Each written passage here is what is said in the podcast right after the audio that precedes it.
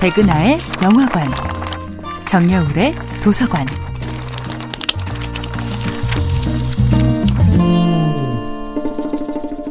안녕하세요. 여러분과 아름답고 풍요로운 책 이야기를 나누고 있는 작가 정여울입니다.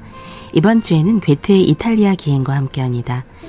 괴테는 이탈리아 곳곳에서 길을 잃어 헤맵니다. 여행의 묘미 중 하나는 길을 몇 번 잃어봐야 느껴지는 방랑자의 깊은 외로움이 아닐까요? 괴테는 가이드도 없이 간신히 동서남북의 방위만 확인하면서 도시의 미로 속을 헤쳐갑니다. 그리고 길을 잃는다는 것이 결코 나쁜 일은 아님을 깨닫지요. 길을 잃을 때마다 새로운 풍경을 발견하고 상상을 뛰어넘는 사건을 경험하게 되니까요. 여행의 또 다른 묘미는 낯선 사람과 친구가 되는 것이지요. 다시 만날 수 없더라도 오직 지금 이 순간 이 장소에서 소중한 이야기를 함께 만들어가는 사람. 그것이 바로 여행지에서 만난 친구입니다. 언제든지 떠날 수 있다는 점에서 자유롭기도 하고 다시 만날 수 없다는 점에서 안타깝기도 한 그런 친구를 만나는 것이지요. 마침내 괴테는 낯선 나라 이탈리아에서 사랑에 빠집니다.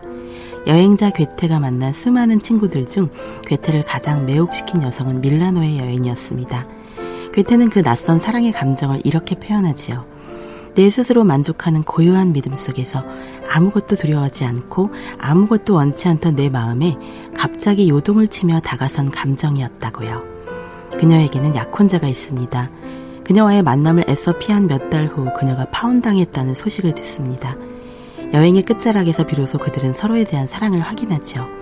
그런데 지독한 모범생 괴테는 이 장면을 자신만의 비밀로 간직합니다. 모든 속박에서 벗어나 아직은 사랑을 어렴풋이 느끼는 두 연인의 속마음을 드러내는 그 아름다운 대화는 비밀로 하겠다고 얘기하지요. 그것을 이야기함으로써 그 신성함을 더럽히고 싶지 않기 때문이라고 하네요. 괴테는 낯선 존재와의 만남을 오히려 편안하게 여기기 시작합니다.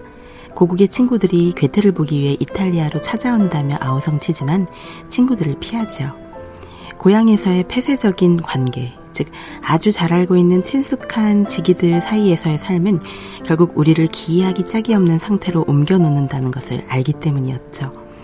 괴테가 고향에서 경험한 인간관계는 우리 집, 우리 동네, 우리나라로 이어지는 일종의 동심원적인 인간관계였습니다. 우리와 다른 것, 우리와 다르게 사유하고 행동하는 모든 것들을 밀어내는 삶이었죠. 괴테는 여행하고 있는 동안만은 고향과 연관되지 않기를, 독일에 익숙한 국민이 아니라 이탈리아의 낯선 여행자로 살아가기를 간절히 바란 것입니다. 정야울의 도서관이었습니다.